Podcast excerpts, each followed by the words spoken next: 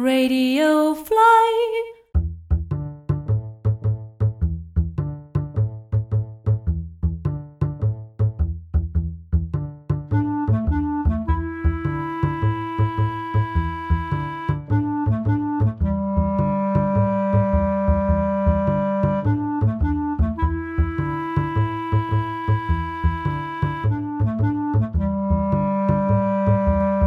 Welcome to the process. In this episode, I talk with Anshul Kaushik, and he runs this website called historyhunter.in. Here is me and Anshul.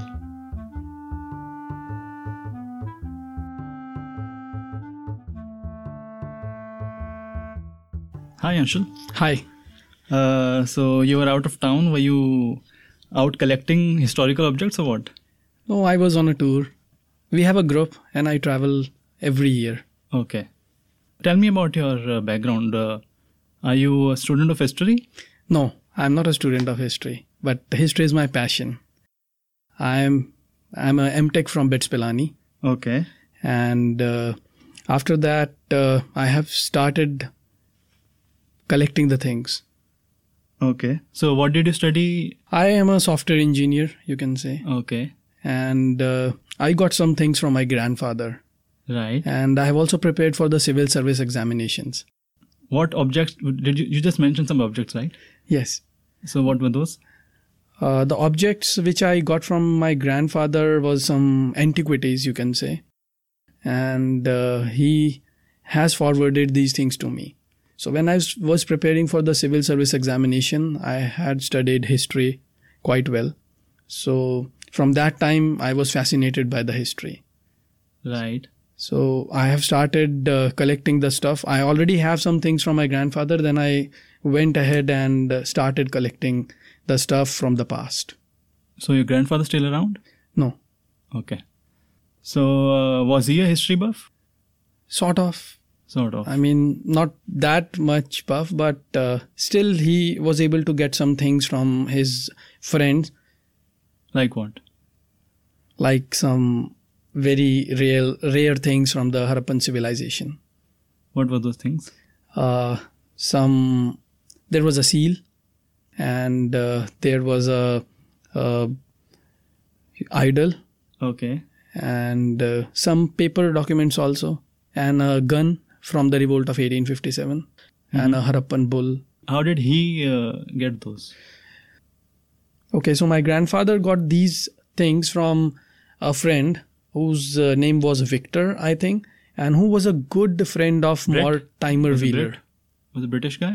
Yeah, Okay. he was a British guy, and who was actually a friend with the, the Mortimer Wheeler, who is the father of archaeology in India. right. So uh, he got a, a handwritten note with the stuff, two, three things. And it was actually, uh, uh, as uh, per my grandfather, that particular things were handed over by the Mortimer Wheeler to the victor. And Okay. I don't know Victor who is and what he was. And Right. so then somehow my grandfather managed to get those things from Victor with the note, obviously, on which there is a, a autograph of the Mortimer Wheeler, which was addressed to Victor himself. So that's how I came across these some things from my grandfather. And and that piqued your curiosity? Yes, that obviously piqued my curiosity. And uh, even when I study history during my civil services examination preparation, so I was also very keen on uh, relooking the past. I was very keen on understanding the past, that how things are changed. So that's how I was always fascinated by history during my school times also. So there was one teacher in my school whose name was uh, Vakil ma'am. So she used to tell stories about uh, the India Pakistan war during the 70s. So how she used to uh, hide uh, herself uh, uh, under their house. There was a bunker or things like that because her village was near the border. Right. So I was quite fascinated uh, since the beginning that history is something which to look forward for. Okay. So uh, do you do this professionally or what? Uh, not professionally, you can say, because I have also worked in Honda Motors India for uh, seven, eight years, and Okay. uh, I was uh, uh, uh, a system administrator, you can say, there, and uh, I was handling the data center operations there. Then uh, i'm not much of a software engineer you can say although i have done my masters in software engineering But your passion But- lies in history. uh, but uh, passion is history but uh, if you uh, talk about my skill set then more of a networking guy or infrastructure guy in computing so that's how i've also written uh, a book on uh, computer and network security Okay. so that's how so history is completely Was i'm passionate about no Okay. it's published by uh, Khanna Book Publishers.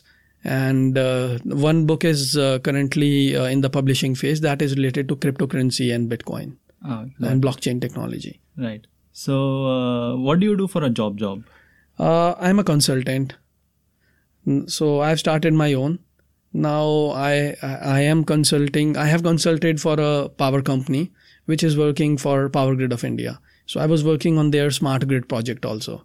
So they are coming up with a, uh smart grid uh, city near Pondicherry. So on that I have consulted. So, what kind of consultancy are you providing for the power grid? Are you providing the uh, on the software side? Uh, it's related to uh, the complete uh, networking stuff. I mean, uh, there will be smart meters, and how smart meters will be communicating with each other in a particular area. That is uh, the one part. The second is how there will be a software called SCADA, Supervisory Access Control Device. So, how these things will uh, actually uh, communicate with each other, that uh, thing I'm working on. Got it. Got it. You were working in Honda, Yes. and uh, were you were you collecting historical objects then also?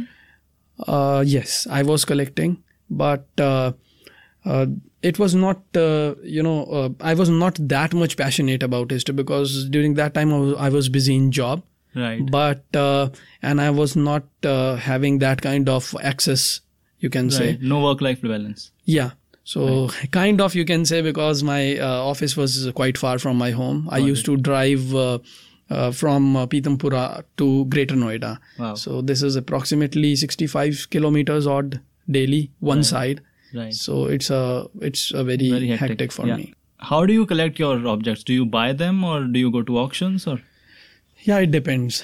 I mean, uh, I have a very huge network uh, worldwide, and uh, most of the pawn shops which are there in US, Europe, and all. So I have contact with those people, and I have a network of uh, the collectors also.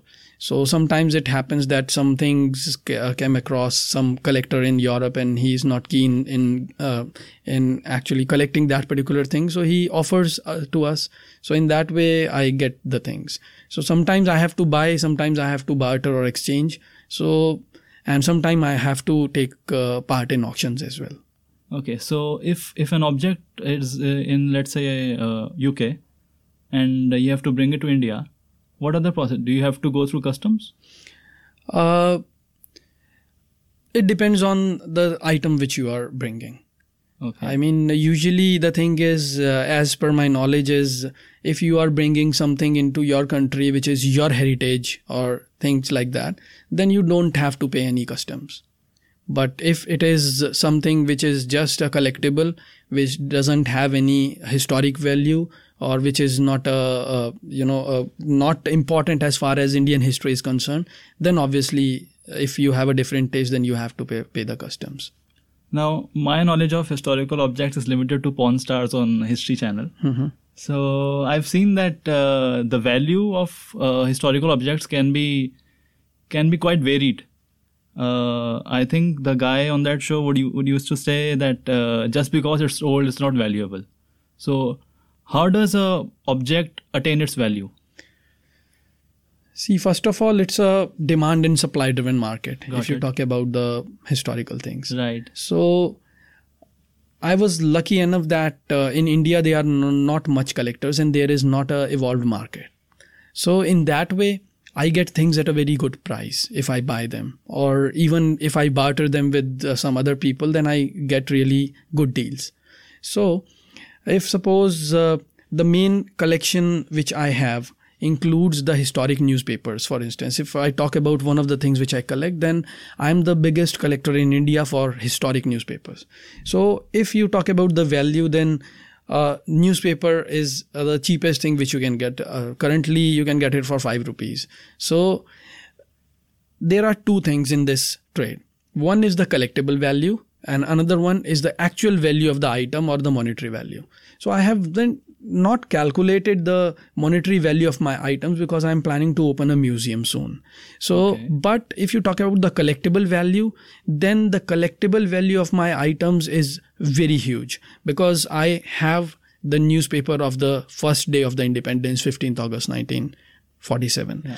i have the oldest newspaper in my collection which is dated back to 1818 that is the tipu sultan news is there that how the british army is uh, preceding.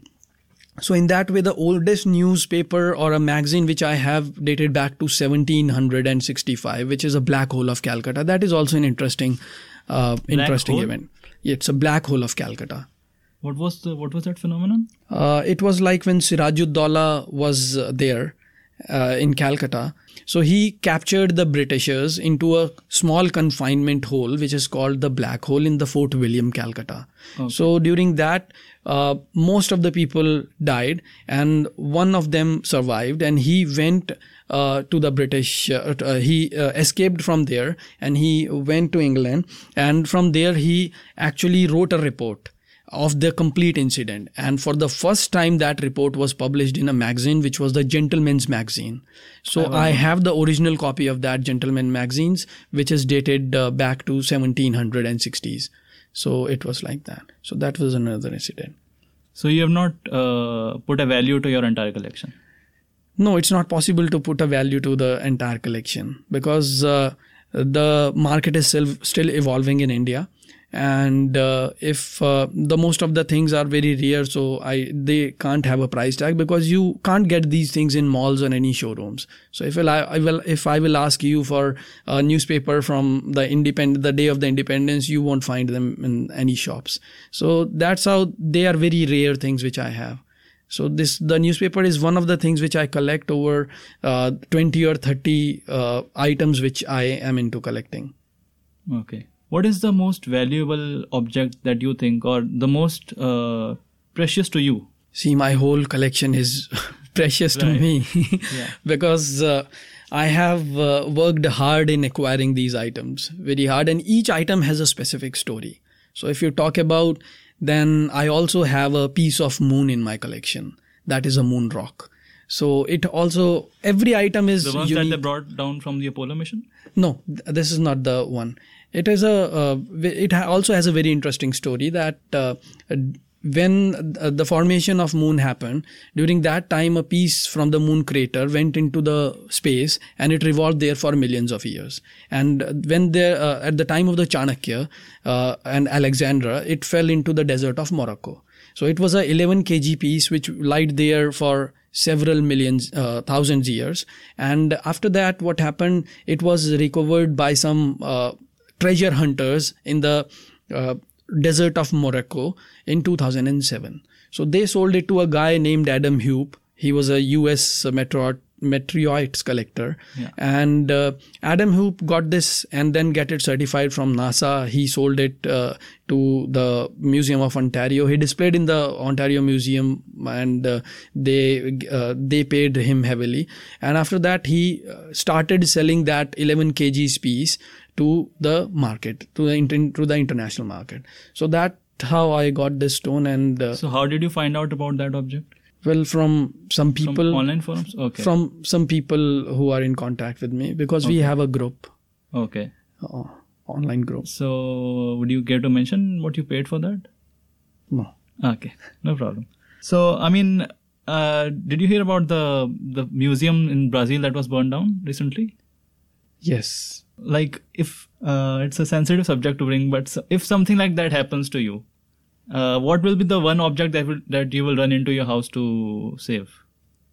Like, if you were if you were to save just one, it's a very difficult question actually i've never thought about it but uh, i think uh, i will be saving a painting uh, which was drawn by Brans. He, he was an artist, and uh, it was uh, it is uh, drawn with a ink and pen, and it is dated 1861 and uh, the painting is about the siege of Sirangipatnam when the the fall of Tipu Sultan. So that was the most precious thing I think that I will save. Okay. And and what is the most recent uh, thing that you bring brought into your collection? Uh, I bought the newspapers of uh, the f- day when man landed on moon. Okay. So I've got a three set of uh, these papers. One is when the 69, right? uh, yeah Yeah. July 69. So uh, one is the when they have landed. The other newspaper is when they walked on the moon, and the third when the complete mission came back, the Apollo mission. So the three newspapers. I think the new I think newspapers would be the most uh, abundant object for collectors, right? I mean, No. No? No, these are the most scariest thing which you The, can new- get. the newspapers. yes, the reason is the newspapers. But weren't there millions and millions of copies of the newspaper that were published? but who cares to save them? Save it, right. who cares and the quality of the newspaper is like that that it can vanish very easily i mean it's the mon- most prone to the uh, Decay or discoloration. yeah discoloration or uh, uh, it's very easy that it gets away Right, newspaper thing right. because the quality of the paper is very poor in the And newspapers what what newspaper is that? any newspaper No, no, the one that you've uh, that you've got. uh, i think uh, these newspapers are the evening star Okay. Uh, now, uh, I, I just mentioned the the fire that was. Uh, the, how did you find out about it, and uh, what did you feel about it?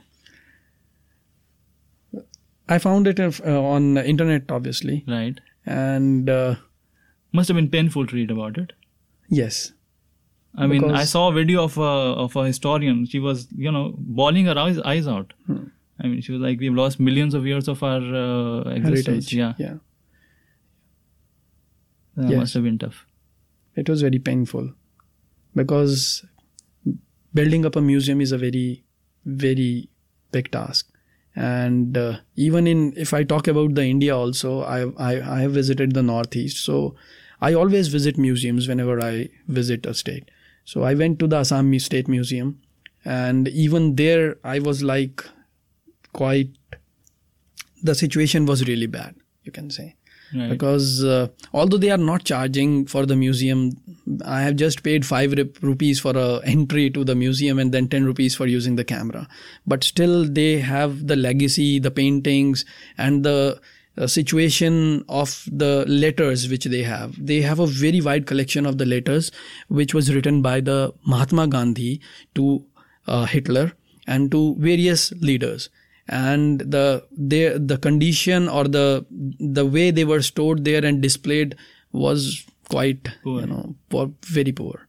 So they are not conserving kind of a heritage you can say. The people's conscious is not here there.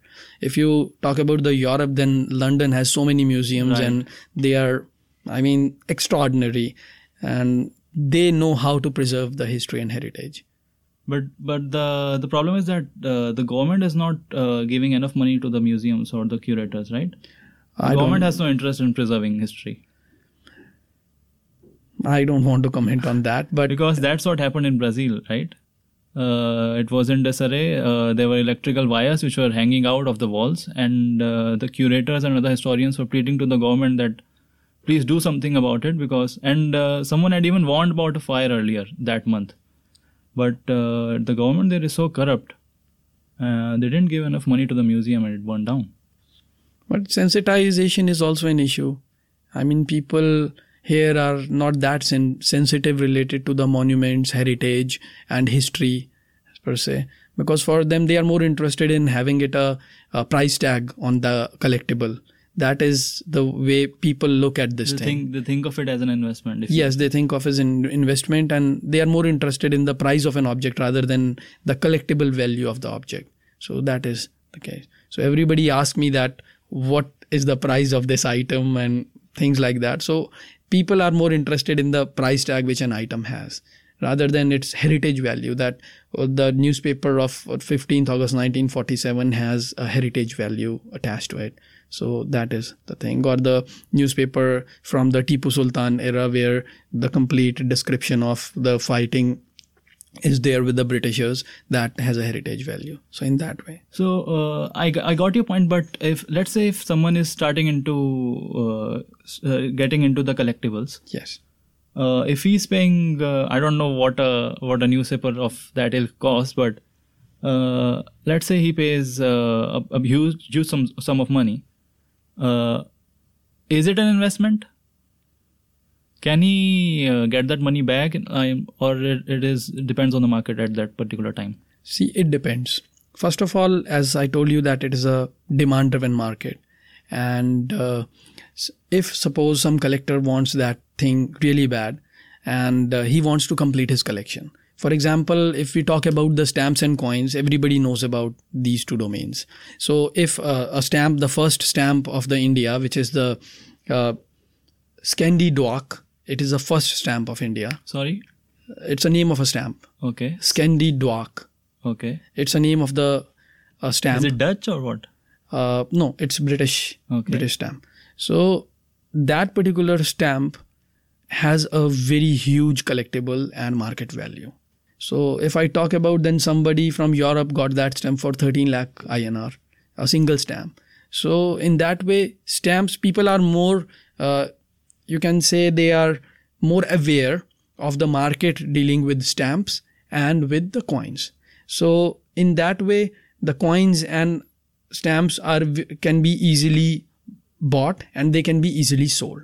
But in case of the items which I collect, they have got a very tremendous potential for a market, you can say. But Indian market is not evolved for that. And my items are also not for sale. So in that way, you can say, yes, if a newspaper, suppose a newspaper of Indian independence, somebody has posted, I was uh, browsing through internet, someone has posted that newspaper for around $10,000 someone has posted so i don't know whether that got sold or not But if it if it gets sold, then your then your object is also worth that, right? Yeah if if it gets sold. Right. or if someone wants it badly. For example if someone wants to add this particular thing some rich guy who wants to buy it and wants to put it into his collection then obviously he can pay whatever i want because he won't get these things in the market. So it's a demand and supply based market you can say. And the other fact is the market has not evolved in india yet. So we are still at least 20 years behind the Europe that how the uh, how the collectibles are traded in the European and US markets. So there everything has a price. Even a very old uh, tin boxes they fetch a very huge prices. So in that in that way. So we are still in the evolving phase, but someone has to uh, do uh, someone has to work towards the uh, uh, towards the evolution of this this market the collectibles market in india. Because most of the people trade here uh, are uh, used to trade in coins or in stamps. So nobody knows. And the second thing is uh, they don't know where to get. Uh, because these things are very very uh, hard to get. And uh, there are many complications involved. So it's not a kind of an open market you can say.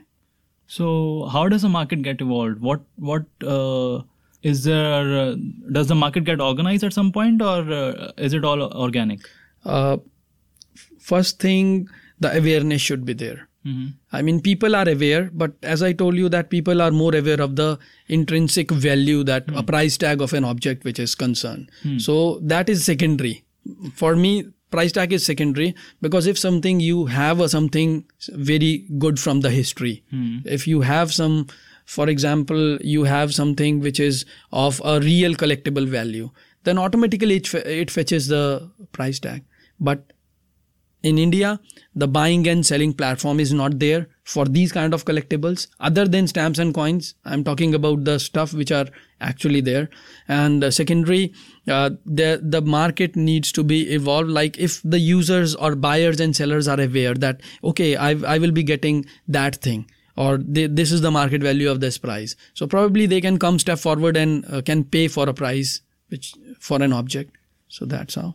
Uh, so are there platforms like online platforms abroad that uh, the people exchange or uh, buy stuff on? Uh, there are many platforms. I mean, if you talk about the platform, then there are many auction houses which which are into this trade, and they actually they earn their bread and butter doing this through the auctions. yes so they they have a complete set of they they and their parents their grandparents they are involved like if you have heard of the uh, two big uh, auction houses the christie's Yeah. so this is a very big auction house and another one is the sotheby's Yeah. So- So, the Christie's is New York and Sotheby's is uh, London, right? Yeah. So both of them are prominent in this area. So if suppose uh, if someone wants to sell, they charge 30 40% of the auction value and then you can sell it. Right. The objects that you collect, are you uh, limiting yourself to a particular niche or do you collect everything, anything? and No, everything? no, not everything and not anything. Hmm. Because it's not possible to, first of all, it's not possible to buy each and everything or get each and everything. No, I mean, are you are you saying like, oh, this object is very good, but it's not, uh, it does not fit in my collection? Yes, yes. So what I do is I usually collect the items which are before independence strictly. Okay. Otherwise, they the things which have a, a high collectible value of after independence. For example, I told you about the newspaper. These newspapers are not before independence, but they have kind of an collectible value that this is the first time man stepped on the moon. Hmm. So that's how I collect those. But most of the my items are before independence, and I have drawn a line that what items I would be collecting. So if you talk about the items which I am into if you talk about the items which I collect, then uh, I collect the newspapers, as I told you. I also collect uh, the, the fossils.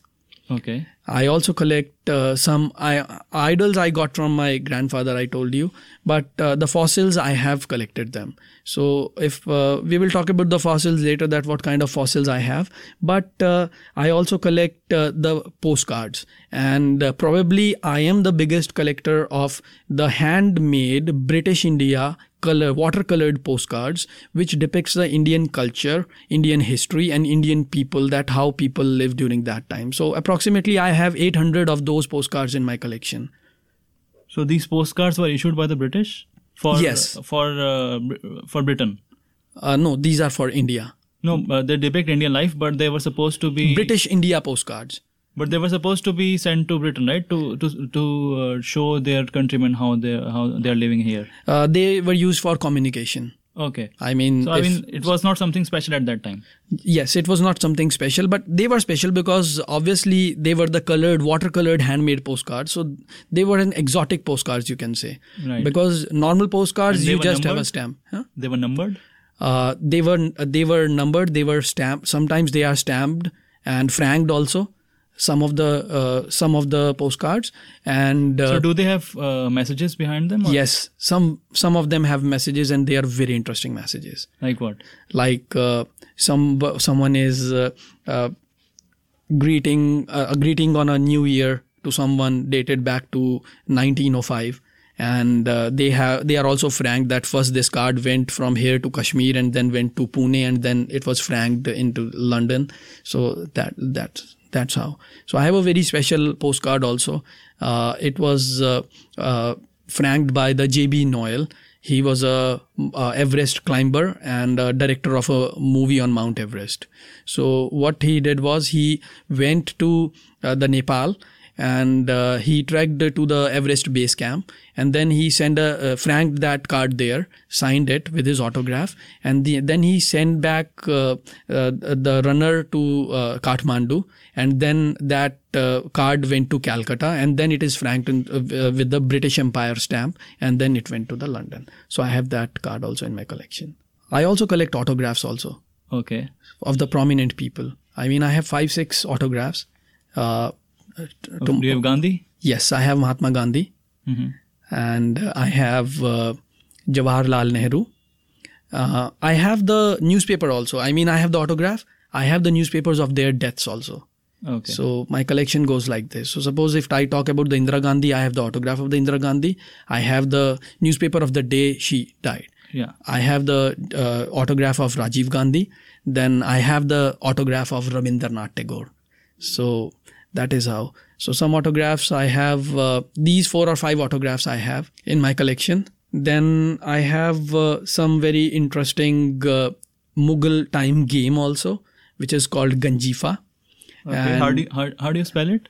It's J G A N J I F A, Okay. and probably I am one of the Ganjifa. collectors. Ganjifa. Okay. It's a Mughal g- game.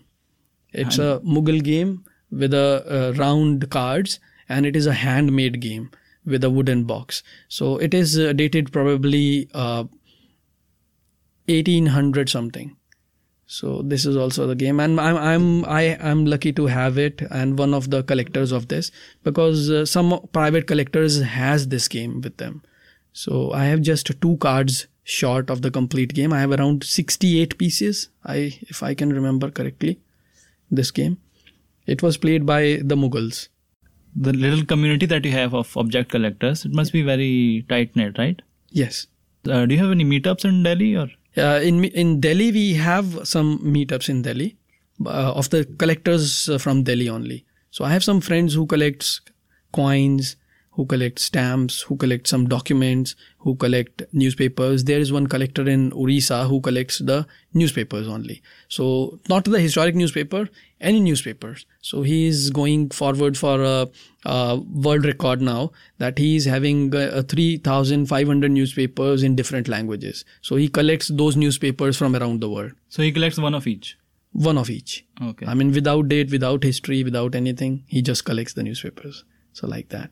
So I also collect letters also, Mhm. historic letters I have, and uh, my collection is very huge. I mean, I have more so than what is what is your favorite letter that you have in your collection?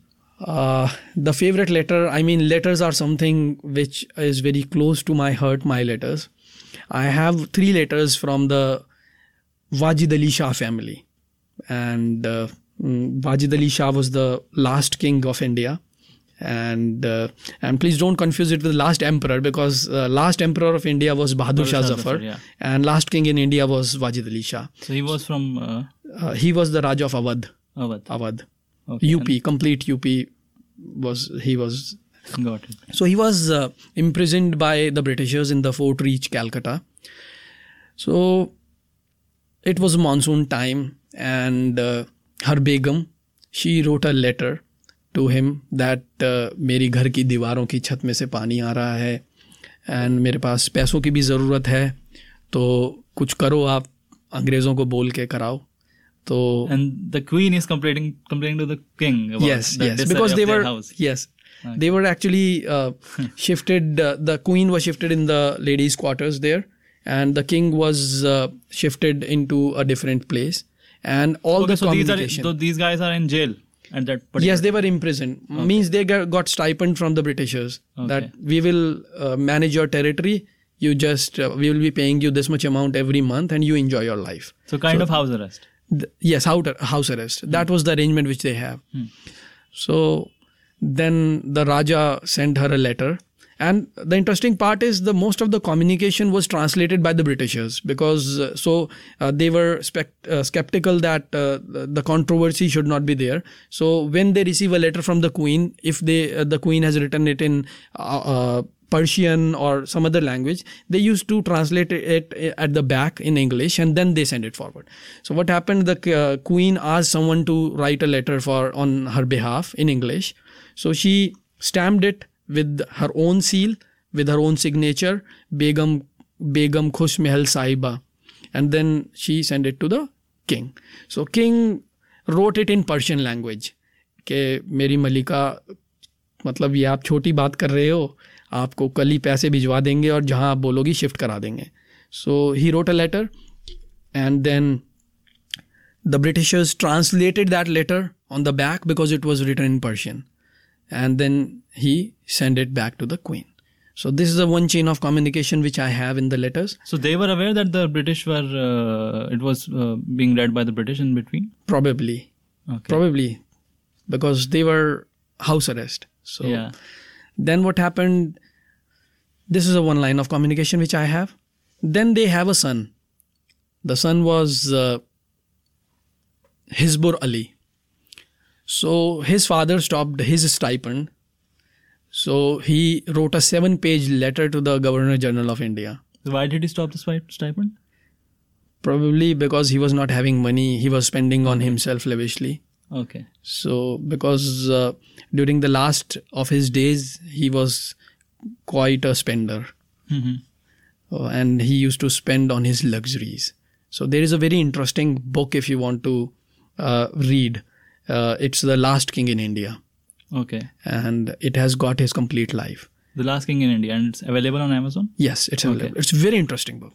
Okay. I mean, so then he sent a letter to get a stipend uh, that uh, to the uh, Viceroy General of India, uh, Governor General of India, and uh, the letter was sent back, uh, and he was saying कि मेरे को पैसे नहीं दे रहे हैं मेरे पिताजी and आपने लास्ट टाइम उस राजा के बेटे की हेल्प करी थी उसके फादर ने भी नहीं दिए थे तो do something I am your I will be your I am at servant for the rest of my life and things like that seven page and then he signed it and sealed it and he sent that Ab Abdul Hizbur Ali son eldest son of the king of Oudh Wajid Ali Shah so he he he wrote So they, these letters I have. Then I have a letter from uh, the war. I have a war letter, which is from just Anshul is checking something on his laptop. Okay, it was an Anglo Maratha war letter. It was written by a private to a colonel on 16th January 1818. So, the letter, I have the complete transcript of the letter and I have uh, the actual letter. I have the actual letter with me. It's very interesting to see that how they were influenced by the things which were happening during those times and uh, the calligraphy in the letters is worth observing that how they used to write and uh, this letter is actually I mean, the everyone had Pindari War. Everyone had beautiful handwriting back then. didn't they? Yeah. Yeah. Yes, Pindari war letter. So Pindaris were a clan. Uh, they were the first ones to get involved in the Anglo-Maratha war. So this is a letter, dispatch letter. And if you want, I can read Yeah, sure. that what what's the letter is about. So the letter states that, uh, my dear Colonel, I have had no thinkers of our movements to give you and can only tell you that we have come here with the hope of getting something to guide us in chase of the Pindaris. Upon account of Kurim, Kurim was the name of a leader uh, from the Pindari war, of Kurim crossing at the Ora Ghat, being received by the general at Rampura, he recalled a party who were bringing down 10 brass guns at Rampura. He recalled a party who were bringing down 10 brass guns from around on the hills above Rampura, burst and destroyed them and their carriages to Sanjeet with intent to let four squadrons of cavalry slip after Kurim. The detachment had marched when a letter from Sir John Malcolm brought news that they had run into Colonel Adams' teeth, who had cut them up. So it's like that. Sounds like a briefing that he's reporting Yes, to yes, it's a superior. briefing. Okay. It's a dispatch letter briefing. I mean, it's it's very interesting that uh, back in the day they used to write letters in the middle of the war. Yeah. I mean, if uh, I think they would be taking orders from the the superiors that were closest to them, but uh, they had to do the briefings via letters. Yeah, communication was not there back then. Hmm. Only the mode of communication was writing down letters. Yeah. Right. So uh, you mentioned the letters. So uh, like I mentioned, I watch History Channel quite often, and it has gotten to shit recently, by the way. Uh, so the word that I learned is provenance. Mm-hmm. And so, how do you prove your prove the provenance of the letters that you have? That is an interesting question. See, the items which I have is being collected by the different collectors. So I can prove the genuinity of my item rather than provenance. Provenance is something that if I will sell to someone, then he can show the provenance that he has got it from me. Okay. But I can show that I, I, I have got it from the other collector, but he will not able to prove that from where he has Right. got it. So the thing is, most of the items, that is another interesting thing which I, uh, uh, So the you can- optimum uh, situation would be uh, the chain of uh, ownership, right? yes, So I got this from him, and he got from her and so on and uh, dating back to the original uh, yeah but if yeah. if only the records are available right so in indian context what i'm trying to say is the characterization the characterization of this collectibles which i have is like i can prove the genuinity of the items. And i only collect those items which i can prove that they are genuine. For example if i will say that for example let's say an example of the letter which i have. The letter has got a watermark. Okay. The second thing is the rate of acidification of a document can prove that how old is it. Hmm okay. So that is another thing but you have to check about that. The third the genuinity is the all the things which i collect they are dated. And if you okay let's talk about this letter. I told you about the book the last king in india. The letters which i'm talking about they are mentioned by the author in that book i can tell you the page number of the letters okay okay i can tell you the page number exact page numbers the the where the author has mentioned like uh, uh, on page 148 i have a it is mentioned that Khas Mahal Sahiba sent a letter to the king about her woos. So that letter is in my possession. On page 148, when the king answered the queen, the, the there is a mention of this letter on page number 148 as well. That is there. And the letter which I talked about, the Prince Hizbur uh, Ali, it is mentioned from page number 224 to 228 so in that way i can prove whatever items i have that ho- how they are genuine. And uh, interestingly i am also certified by the government of india for restoration and preservation of the items. So so the things which i have i preserve them. And there is a very specific way of preserving these items and other items because paper you have to take out a different procedure, procedure to preserve them. For an another item if it's a idol you have to take the other methods to preserve that item. So in that way i can also i am also a certified preservator in that sense. So if we talk about then there was a uh, exhibition which was there in the world museum day in the national museum and Delhi. delhi. Yeah. And there was one slave certificate slave certificate which was borrowed from the British Museum by Okay. the National Museum. And I have the same slave certificate just dated just ahead two days. I mean, that certificate was dated, which was displayed in the what- National Museum. which slaves were these The slavery, when the slavery was happened. So that was the last set. When uh, I have blacks a, in america Yes, Okay. America. So I have a dated a letter dated 18th March 1871, the certificate where it is shown that the name of the person is this, the age is this, and the for the rest of his life he will remain his property. It is hmm. clearly mentioned in that certificate, and the the uh, British Museum has a same certificate dated 20th March 1871. So the exactly everything is same. The stamp is same. The content is same. The page is same. The watermark is same. So I cannot provi- uh, prove the prevalence that where I got it or from where, but I can prove the genuinity. You can check the London Museum and can see and can you know uh, have a look at it in the light. You will get a watermark. You will have the same signature, same stamp. Everything will be same, and it the letter is from the same lot. So in that way, I can prove the genuinity of the most of the items which I have in my collection. So uh, how difficult is it to fake something like that? To for, to make a fake and dump like 100 of them in the market?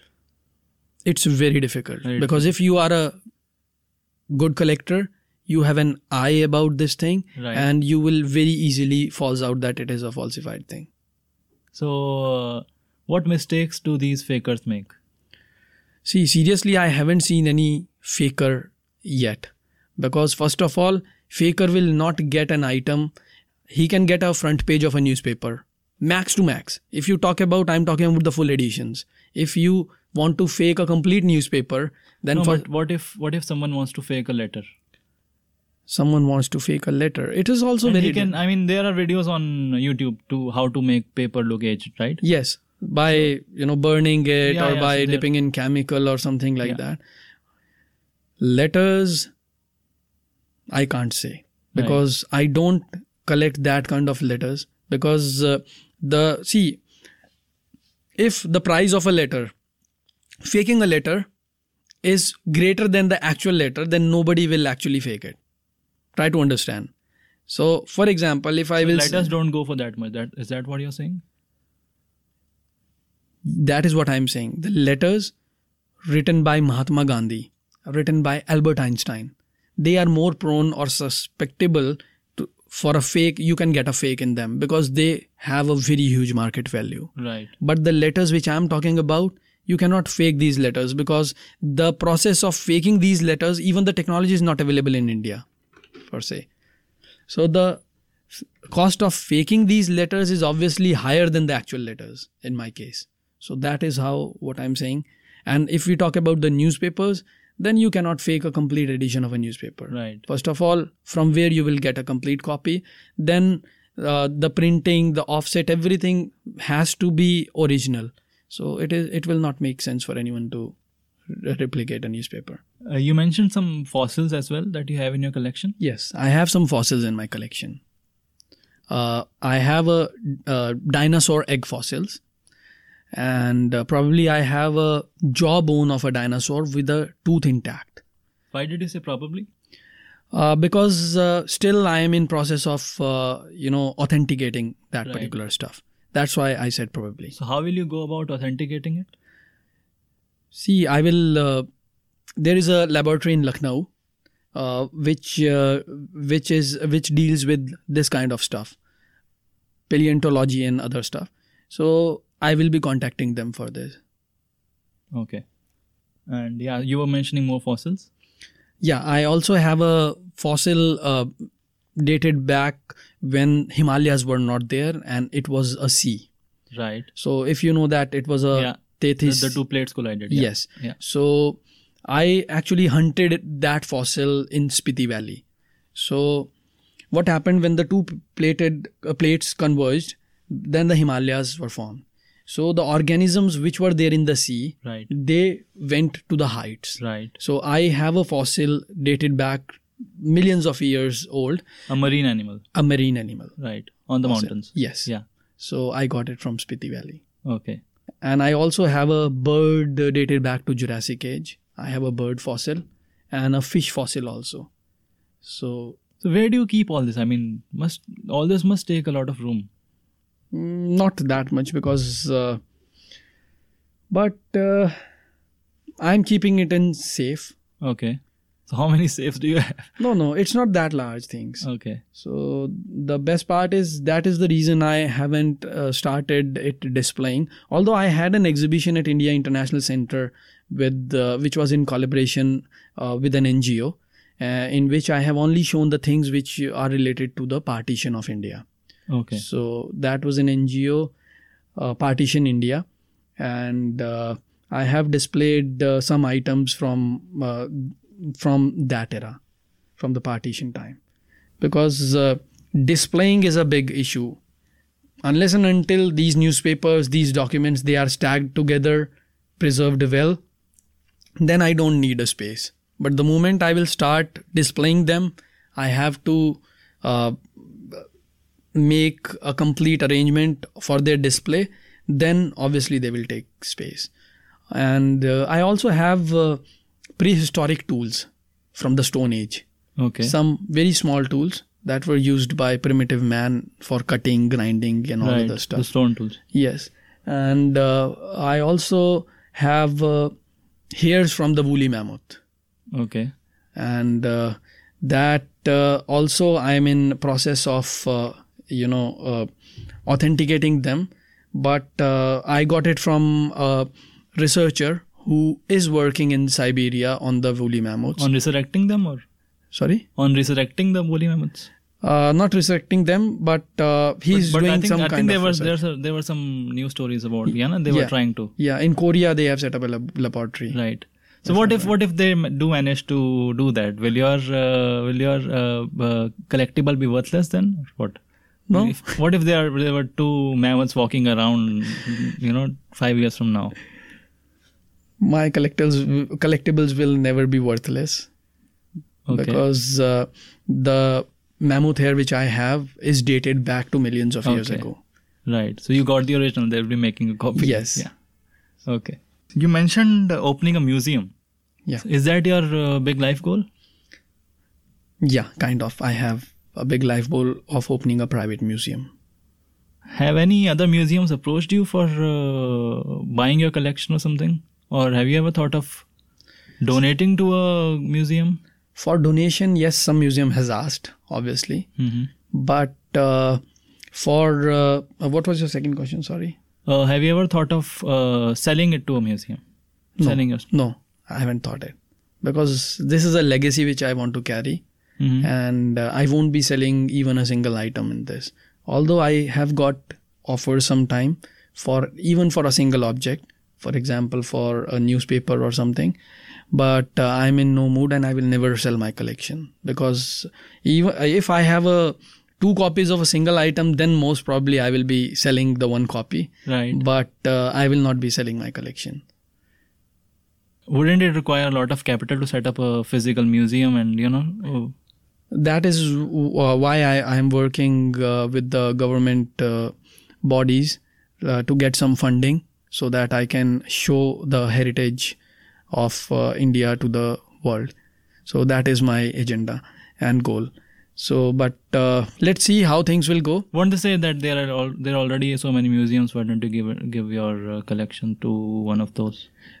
No, because uh, the kind of items which I have, you won't see in the museum. hmm Because uh, I just told you about the newspapers and autographs and postcards. Right. fossils and uh, i have uh, uh, a complete uh, set of uh, stamp papers from the princely states then i have a very huge collection i have a, a very big map of british india printed in 1818 uh, india map of british india and uh, things like that i have a collection of advertisements where there is written bag a tiger in india in in 300 dollars with a 30 Bag a day tiger. bag a tiger they are very interesting advertisements of the tourism industry Yeah, during hunting was very popular back then. yes Yeah. so bag a tiger and things like that so i have a very interesting collection which you won't see in any regular museum for example the day when uh, bal gangadhar tilak was uh, sentenced i have a newspaper of that day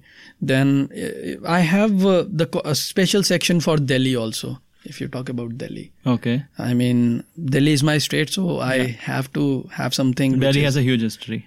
Delhi itself has a huge Yeah. history. It is the oldest city. Yeah. So I have a coronation section of a Delhi. Uh, I have the day uh, newspaper of the day when New Delhi was inaugurated. Yeah. I have the day 1911, right? uh, no 1911. It was actually tr- shifted from Calcutta to Delhi. Calcutta to Delhi. Right. For that day, I also have a newspaper. Okay. I have the original photographs of that day, but I'm talking about the New Delhi. So when the New Delhi was inaugurated, I have the newspaper of that day. Uh, and when uh, Bhagat Singh bombed the Delhi Assembly, I have the newspaper of that day. So in that way, I have a very huge collection of the newspapers also, and I have a tin plate, a souvenir, which was. Uh, uh, which was uh, awarded uh, uh, as a token of gift to the attendees of the coronation ceremony which was happened so i have a Right, tin plate. mementos. yes memento kind of a memento i have a medal that was awarded on that day that was 13th december 1911 it's 1911 when the coronation happened 11th december So on your website, are these all all these objects listed on your website? History Hunter. It's No. historyhunter.in, right? no and it, the date is 12th december sorry Okay. Yeah. Uh, no, objects are not listed there. My objects are not listed. That's Okay. what I have. I have a presentation which I usually give if someone asks. Uh, I had a presentation in National Museum on the World Museum Day. And uh, the title of my presentation is Traveling Through Times, where I actually take you to a journey from the formation of the moon or earth till independence. And it covers it has around 130 slides and it covers most of the items which i have in my collection. And uh, other than this i have two more themes of my presentations. So if you talk about the stamps then i have my my grandfather was into collecting stamps so i have completed his stamps collection so i have around 140 years of stamp collection cataloged year by year.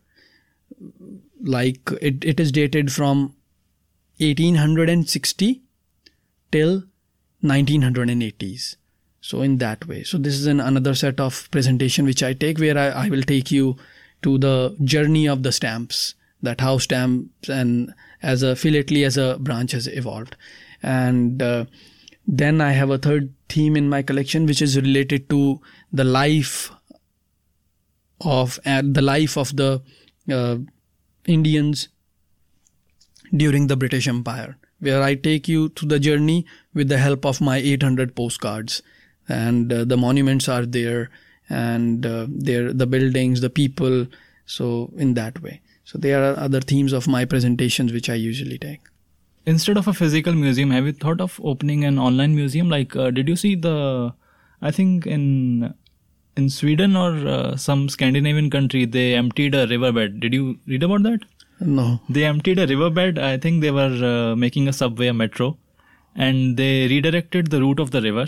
Mm-hmm. and the riverbed was empty and there were like millions of objects and not millions i mean thousands of objects that were found you know p- uh, people have been dumping stuff into the river for ages. Okay. And they cataloged each and every object on their website and it, it was a great project. It, uh, it started with the 2000s okay. So you could scroll down to history. So uh, on the first page uh, uh they were like from 2000 to 2010 and they were mobile phones and you know all these objects that uh, were from that era. Mm-hmm. and then there were 90s and 80s and it stretched back to i think 1700s oh. And there were coins and uh, utensils from the 1700s from the viking era. That's wonderful. So i i that's what i wanted to ask. What wouldn't that wouldn't a project like that be you know quicker to launch uh, cataloging all your objects and then uh, showcasing on a particular website? Uh, my objects are actually cataloged Okay. Although it's a very huge task for me, but uh, somehow I was able to invest that much time in cataloging the things. And uh, that is an interesting idea of opening an online museum.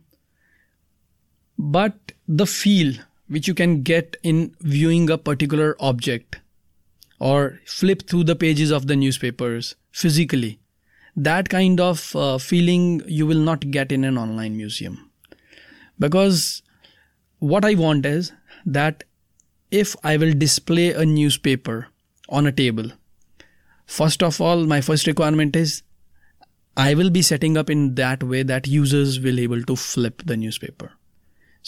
It is not like that I will be keeping it in a showcase inside. But that can, that can be done virtually also, right?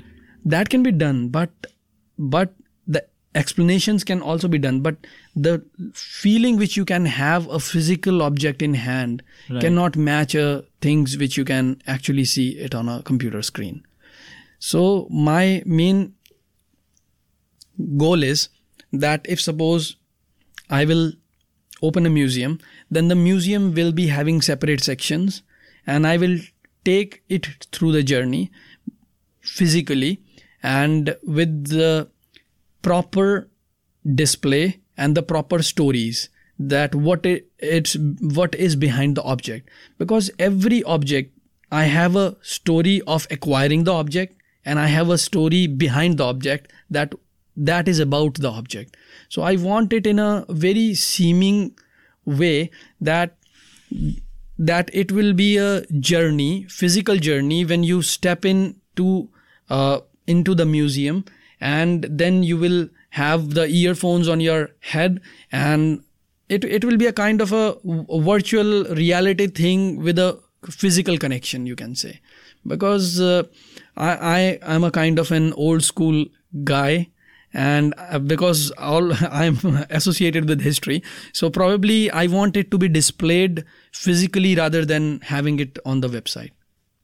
Okay i just found the article so i'll mention it. It was actually amsterdam a newly launched massive database presents a fraction of the 700,000 objects uncovered in Amsterdam's Amstel River, the main artery of the city. So, between 2003 and 2013, they they um, changed the route of the river, and 700 wow. objects, 700,000 objects are found.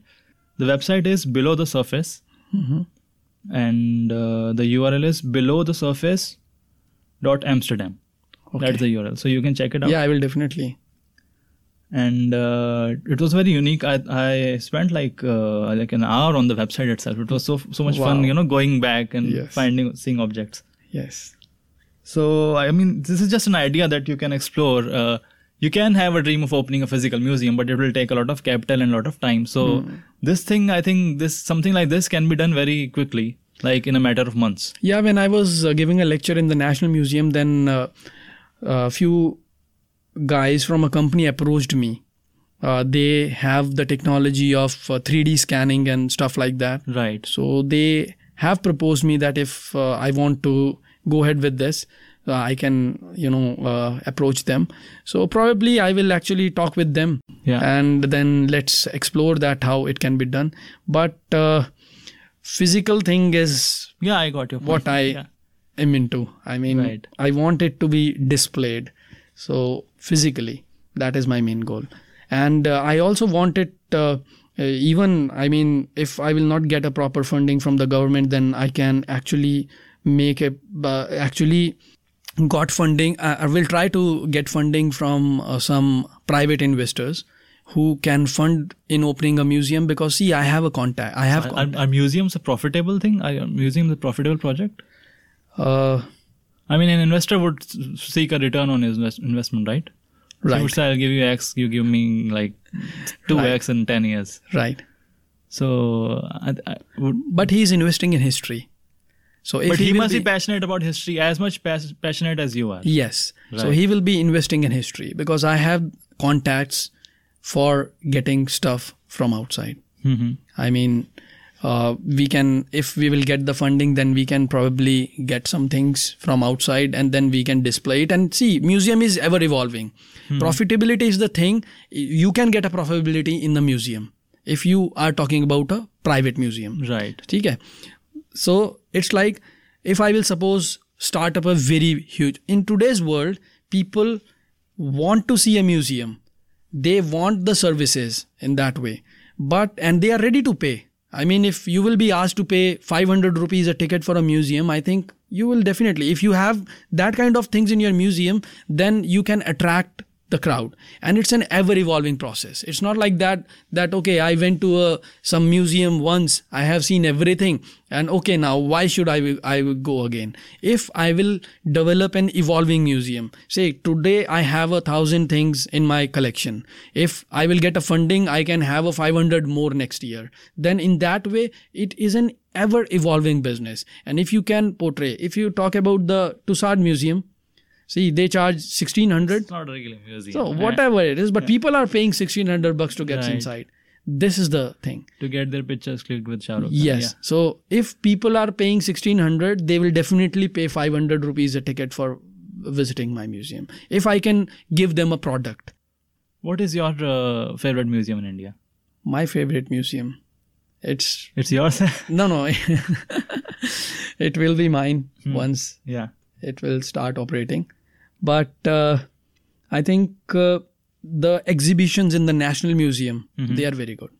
I mean, when they The temporary exhibitions. The like temporary they, they showcase the jewels of Nizam. yes, Right. so in that way they are exceptional because they uh, they get funding from the different NGOs also, Mhm. like Tata Foundation and uh, Aga Khan Found- Foundation. There are some Infosys Foundation. So they get uh, they the, the, the uh, these exhibitions uh, uh, are being uh, you know held in a comprehensive way and in collaboration with each other. So that way because the exhibition which i was talking about it it was related uh, to the seven civilizations. And uh, they got several items from the british museum and they have displayed it there. And they have also lended it from various uh, museums in india also depends on the theme. So in that way those exhibitions are very worth. And last month i think they have a hookah exhibition there.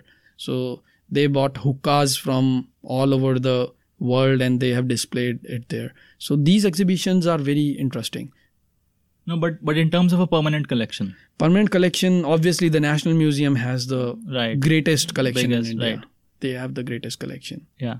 Uh, the one in UK has like the richest collection in the world. That's Yeah, National UK. Museum. London has so many museums, and Yeah. most of the museums because they were they were uh, they had so many colonies under them. that yes, they were, yeah. that is the reason. Most of the art yeah. they are in the British Museum, Victoria Museum, and in, in those museums. What if someone wants to get into collecting? Like how what what what the what is the first step that he should take? See, first of all, I think uh, one should actually explore their interest that uh, what items they enjoy or what they are passionate about. Because uh, some collectors uh, in my circle they they collect the Matchbox uh, labels. Okay. So they are passionate about these. So they these items is also their history. I mean, collecting a matchbox from a British era is a very interesting thing if you have them. Even uh, I also have some of them in my collection. But uh, so when I started with the collecting, I have uh, started collecting the labels and all other stuff. So I explored that what kind of things I am passionate about and I will start collecting it. So it depends. First, you have to explore that what you are passionate about. Then I thought what I'm collecting. I have also started collecting uh, coins also because stamps was there. I, I was collecting stamps and uh, completing my grandfather's collection. But on the other side, I started collecting coins. Somehow I didn't feel uh, like something exclusive in coin collection because the thing is they are widely available. I mean, and this is the most common thing which Yeah, anyone you can could you could with. buy them on eBay, I think. Yes, you can buy them on eBay also, and there are so many markets. Uh, You can also get them in the old Delhi.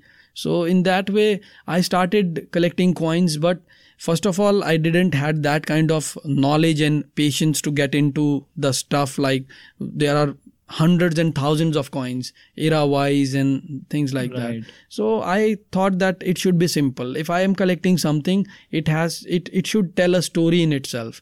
I mean, I can relate it to the history. So I thought that is not my ball game. So I stopped collecting coins. Even coin collection is a very intense hobby for some people. They invest lakhs of rupees in this coins and banknotes, and their value is tremendous in the market. But I didn't feel like collecting coins and coins thing coins because uh, I uh, was not passionate about coins. So I have a theme in my mind that I will collect 50 or 100 coins, but I have a proper theme in the back of the mind that how I will be going to collect and how I will be going to present. Because collecting is a different thing and explaining your collection is a different thing altogether. Because if I will give you a stack of 100 newspapers, please, please read read them. It will be like you will say, "Yaar, you are a kabadi.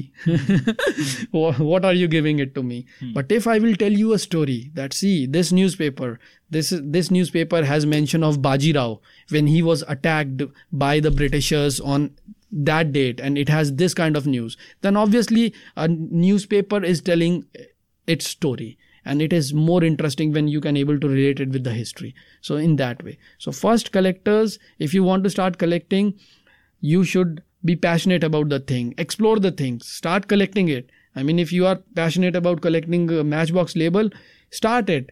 Uh, collect them 40 50 100 or whatever you can and then look back at it that okay are you feeling a satisfaction in collecting this item? If you are getting a punch or a feel then obviously this is for you. Because whenever i flip the pages of my newspapers or i i take a tour of my collection uh, i got a high Right. I mean, it's so wonderful that I can relate it. And every time when I tell stories, I got goosebumps that I am having uh, this kind of stuff. Uh, I forgot my question. It's okay. So I have war medals also. I also collect war medals. okay. So I've just told you some themes, but I have a very Right. So my question was, uh, you mentioned that you have given talks in museums. Yeah. I remember uh, in when I was in school, uh, someone came from I think ASI and he gave he uh, he showed us a presentation similar to yours, and uh, he he showed us coins and stuff. So have you gone to schools and uh, you know other places where you can inspire kids? See, first of all, I have uh, started uh, displaying my collection or you know showing it to the world since last year only. Okay. Okay, till that time I was just collecting, collecting. That's when you started the website. Okay. So uh, I started uh, showing it to the world only last year. And for the first time, I was featured by the Statesman newspaper. And uh, then after I had an exhibition uh, with the NGO, which I talked about. And uh, then I had lectures and all. And I had a lecture in this, uh, even I had a lecture in National Museum. And uh, I was offered or invited, sorry, I was invited by uh, many colleges and schools to show this. But because of some time constraint, I was not able to get through them. So I have uh, these uh, in my schedule that I will be going to the following colleges and uh, uh, and schools and institutions to showcase this particular thing. So I also had an opportunity to attend a workshop uh, at American Institute of Indian Studies in Gurgaon. So I was selected there for their archaeology program, and uh, there I showed my collection to the instructors. This presentation. Yes. So how how many slides? Hundred some slides, right? Yeah. So how long uh, does this presentation take? See, it depends. I mean, uh, if you talk about it going in depth, then it it actually takes me one hour or something like that. Okay, you can talk about in depth in one hour or hundred something slides. Yes, I can. I Okay. mean, yeah, I will show you the slides. I will not uh, tell you the story. Right. So in that way we can. So for them, I think I've wrapped it up in 20 minutes. Okay. So in that way. Okay. So I had that uh, workshop and it was very interesting and an eye opener for me. And uh, The workshop on archaeology. it, it was on archaeology and the methods of archaeology. Right. That how the things uh, are actually uh, eva- uh, evaluated uh, on the basis of the cons- uh, their uh, clay constituents and things like that and the material they are built up of. So it was an interesting one. How much time uh, do you spend on uh, this stuff? On I mean, you have a, your own business of consultancy, right? Hmm. So, what is the ratio that you dedicate to this and to your consultancy? It's not fixed. I mean, uh, whenever I get time, hmm I dive into history. Right. Okay. So, So- how how many hours per week would you say, or uh, See, initially, for cataloging, it took time because when I was just collecting and I was not uh, entering it into my database that that what is about and things like that. Initially, it took a long time, but now my approach is like the moment I get the things in my collection, I just open it my Excel sheet and I just enter it on my mobile phone. So in that way, currently I'm able to. And the second thing is th- these kind of stuff. The f- one thing is like when I'm getting it into my collection, then it actually when it comes to my collection, it is entered into my Excel sheet. And these items are very hard to find. So it is not like that every day I'm getting something new and getting updated my sheet. So right now, if you talk about the cataloging, investing time in the cataloging, then it is very less. But if you talk about uh, the history thing, then you can say I devote uh, two hours daily into history because right now what I'm doing is I'm painting. What I'm doing is I am painting the paintings which are there in the museums. So the paintings from the Victoria and Alberta Museum, I am painting this painting on my own, oil painting. So what I will be doing is I'm planning to paint 50 paintings for my museum. So I will be painting so there will be Uh, rep- there will be replicas, right? replicas or reproduction of those paintings with my own hand. okay. So So are is you are you thing. a, trained painter? sort of. I mean, Okay. I love to paint. Are you good? Uh, that you have to Okay. you have to tell so me after. the replicas, I think uh, there's a town in China. I'm forgetting its name. Do you know about it? No. Uh, so there's a town in China, and they do replicas for uh, museums all over the world. Okay. And I saw a very nice documentary. It was very short. It was like 10 or 20 minutes long. Interesting. And uh, I'll mention the documentary in the show notes of this episode. I'll add the link. And it was about a guy who who's been painting Van Gogh's paint, uh, uh, paintings. He's been doing it for 20 odd years. hmm and uh, he was uh, selling the paintings to a guy in uh, Netherlands itself. Uh, and uh, he thought that his the his clones were going into a museum, Okay. and uh, the guy who was buying his paintings, uh, he bought him a ticket and he took him to uh, Amsterdam. And uh, once he got there, he saw that his paintings were actually uh, being sold in a souvenir shop outside the museum. Okay. And uh, the look on his face was, it was so heartbreaking because he thought he was like doing something great. And uh, he had been painting uh, the clones through pictures. So his colors were off. And then he finally got to see the actual stuff and uh, he was like oh my god i've been doing this i'm something on his something around his cheek. Like i've been doing this wrong for 20 years. And uh, then he finally got back to his village. Uh, so this village is comprised entirely of uh, people who paint uh, the clones of originals. Okay. so each and Very everyone through generations has been doing that. Oh. so finally he said like uh, i'm not going to do clones anymore. I'm going to uh, paint something of my own and the first thing that he painted was his own paint shop people people cloning paintings in his own paint shop Okay. and it was it, it's a, i'll put the link in the description Mm-hmm. and you can uh, buy clones uh, from aliexpress i No, think I, I want to. you want to paint them own. yourself Uh, okay I but I, I just mentioned these guys are professionals and they've been doing it for generations Okay. the clones that's good. like Mona Lisa, Van Gogh, and all the Renaissance paintings. Okay. So yeah, That's nice. But the charm which you will do with your own hand Right. is something which is not comparable with the clone. right. I also went on a binge of watching uh, restorations of paintings last month. Oh. I was watching like you know uh, painting restoration videos on YouTube for like one after the other. It was a very interesting uh, process because uh, over time the varnish has been you know ruined and uh, there have been uh, chinks in the paint by move, uh, while moving the painting from one museum to another. Oh. So yeah, that was also very interesting. So you're painting the the copies yourself.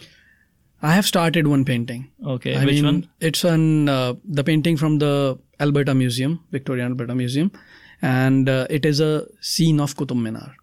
Okay. Qutub Minar. Uh, what is the painting called?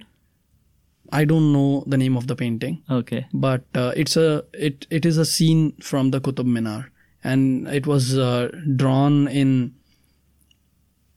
18 Something. 1850s or something. Okay. I will send you the details. Right. Okay. Uh, I'll I'll put the link of that also in the in the description. Definitely. Uh, so my next question is, what was that one object that was uh, the most difficult to find? Went to great lengths to get your hands. Get The into your hands. Independence Day newspaper. Okay, the the nineteen. That was the most difficult. That is the most difficult. Or the Moonstone, per se. So how did you how did you bring it in your, into your collection? The newspaper. The newspaper came to me from some collector. I mean, this is the thing which any any collector will take it to himself. I mean, he won't give it to you. Right. So it was like that It's by like you the crown say, and the jewel, right? yes, jewel in the crown. Jewel in the crown, Yeah. kind Yeah. of. Yeah. I mean, see, every newspaper is jewel in the crown. You won't get a second copy, whichever is there. Okay. The Bhagat Singh one, and I have more than 75 newspapers, the historic newspapers in my collection. But this one is so special because it's the first day of independence for India. Right. So that's how you can say it's a jewel in the crown. And so, what is the story behind it? Story is like I came to know that uh, someone has this newspaper in his possession, and uh, the guy was from Jharkhand and uh, Bokaro. Okay, he's also a professional collector. No, Okay. he's not a collector. Okay. Somebody told me that he had a meeting with someone who was uh, actually wanting X price for that item. So I thought, yeah, I want this. So I took up a train and I went to Jharkhand, Bokaro. Bokaro. Okay. So and then when I went, I I got I was his phone number only, not the complete details. So I called him and he said, I said, "Okay, I'm calling from Delhi and you had this newspaper. I said, yes, I had. And uh, he was saying that uh, uh, I, I was asking him his address. "Okay, give me your address. He said, where are you? I'm in Bokaro only. So I went to him and uh, then he was like, he he quoted me 2x price of the item because I was there. And he knew that you were a collector. I don't know he knew or not. I haven't told him that I'm a collector. But if you tell someone that you're a collector, they'll up the price. yes, definitely. right. I mean, if I'm a collector, Right. and I will say that okay, I have have this kind of collection, then obviously they will even ask for 10x price. So in that way, I it is not possible to get each and everything.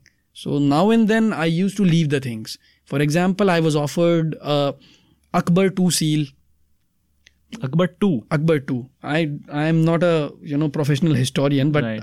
And uh, with a didn't know there was a gold pouch, with a gold woven pouch with a seal and two letters, handwritten letters from the court of Akbar 2. Okay, and the guy asked some price, and they I think uh, this item was in Italy or somewhere. So I said, yeah, leave it. So I, although I, I sent this particular thing to the actual historians and uh, for checking that what is it, it is written because it the letter was written in Persian or something. So then I left the thing because it was not. No, right. So going back to Bokaro, what happened? Huh. So Bokaro is, I went there and the guy was asking 2x price of the same item. So then somehow, then he said that I, I don't want to sell. So I said, yaar, kya ho gaya ye? I, I have actually made the condition worse because yeah, I am not a good uh, in bargaining. So then when he said 2x, I said, yeah, what? So I went and I stayed there for a night. Then I approached him next day once again. Then he was reluctant to sell. He said, No, my thing is you won't find this. And this is the, I mean, it usually happens. When you want a thing from the other side and the other person knows that you are in need of that need of this thing, then he will definitely raise his price. So somehow I stayed there for two days and then the next day I got this. We sat together for two, three times in negotiations and all and other stuff. Then I told him that you are giving it to a good person. I mean, I'm into collection and I, I will take care of this thing. And we can have some kind of other business in the near future or whatever. That is also a motivator, right? It's going to a good home. Yes, that is also motivation. For Right. example, I was offered uh, once the handwritten letters of Subhash Chandra Bose. Okay. And the moment the guy actually uh, came across me and then uh, I showed him this collection and all the stuff, then he talked about the price. I said it is priceless. Then he backed off. He said, why should I give it to you? I will keeping it.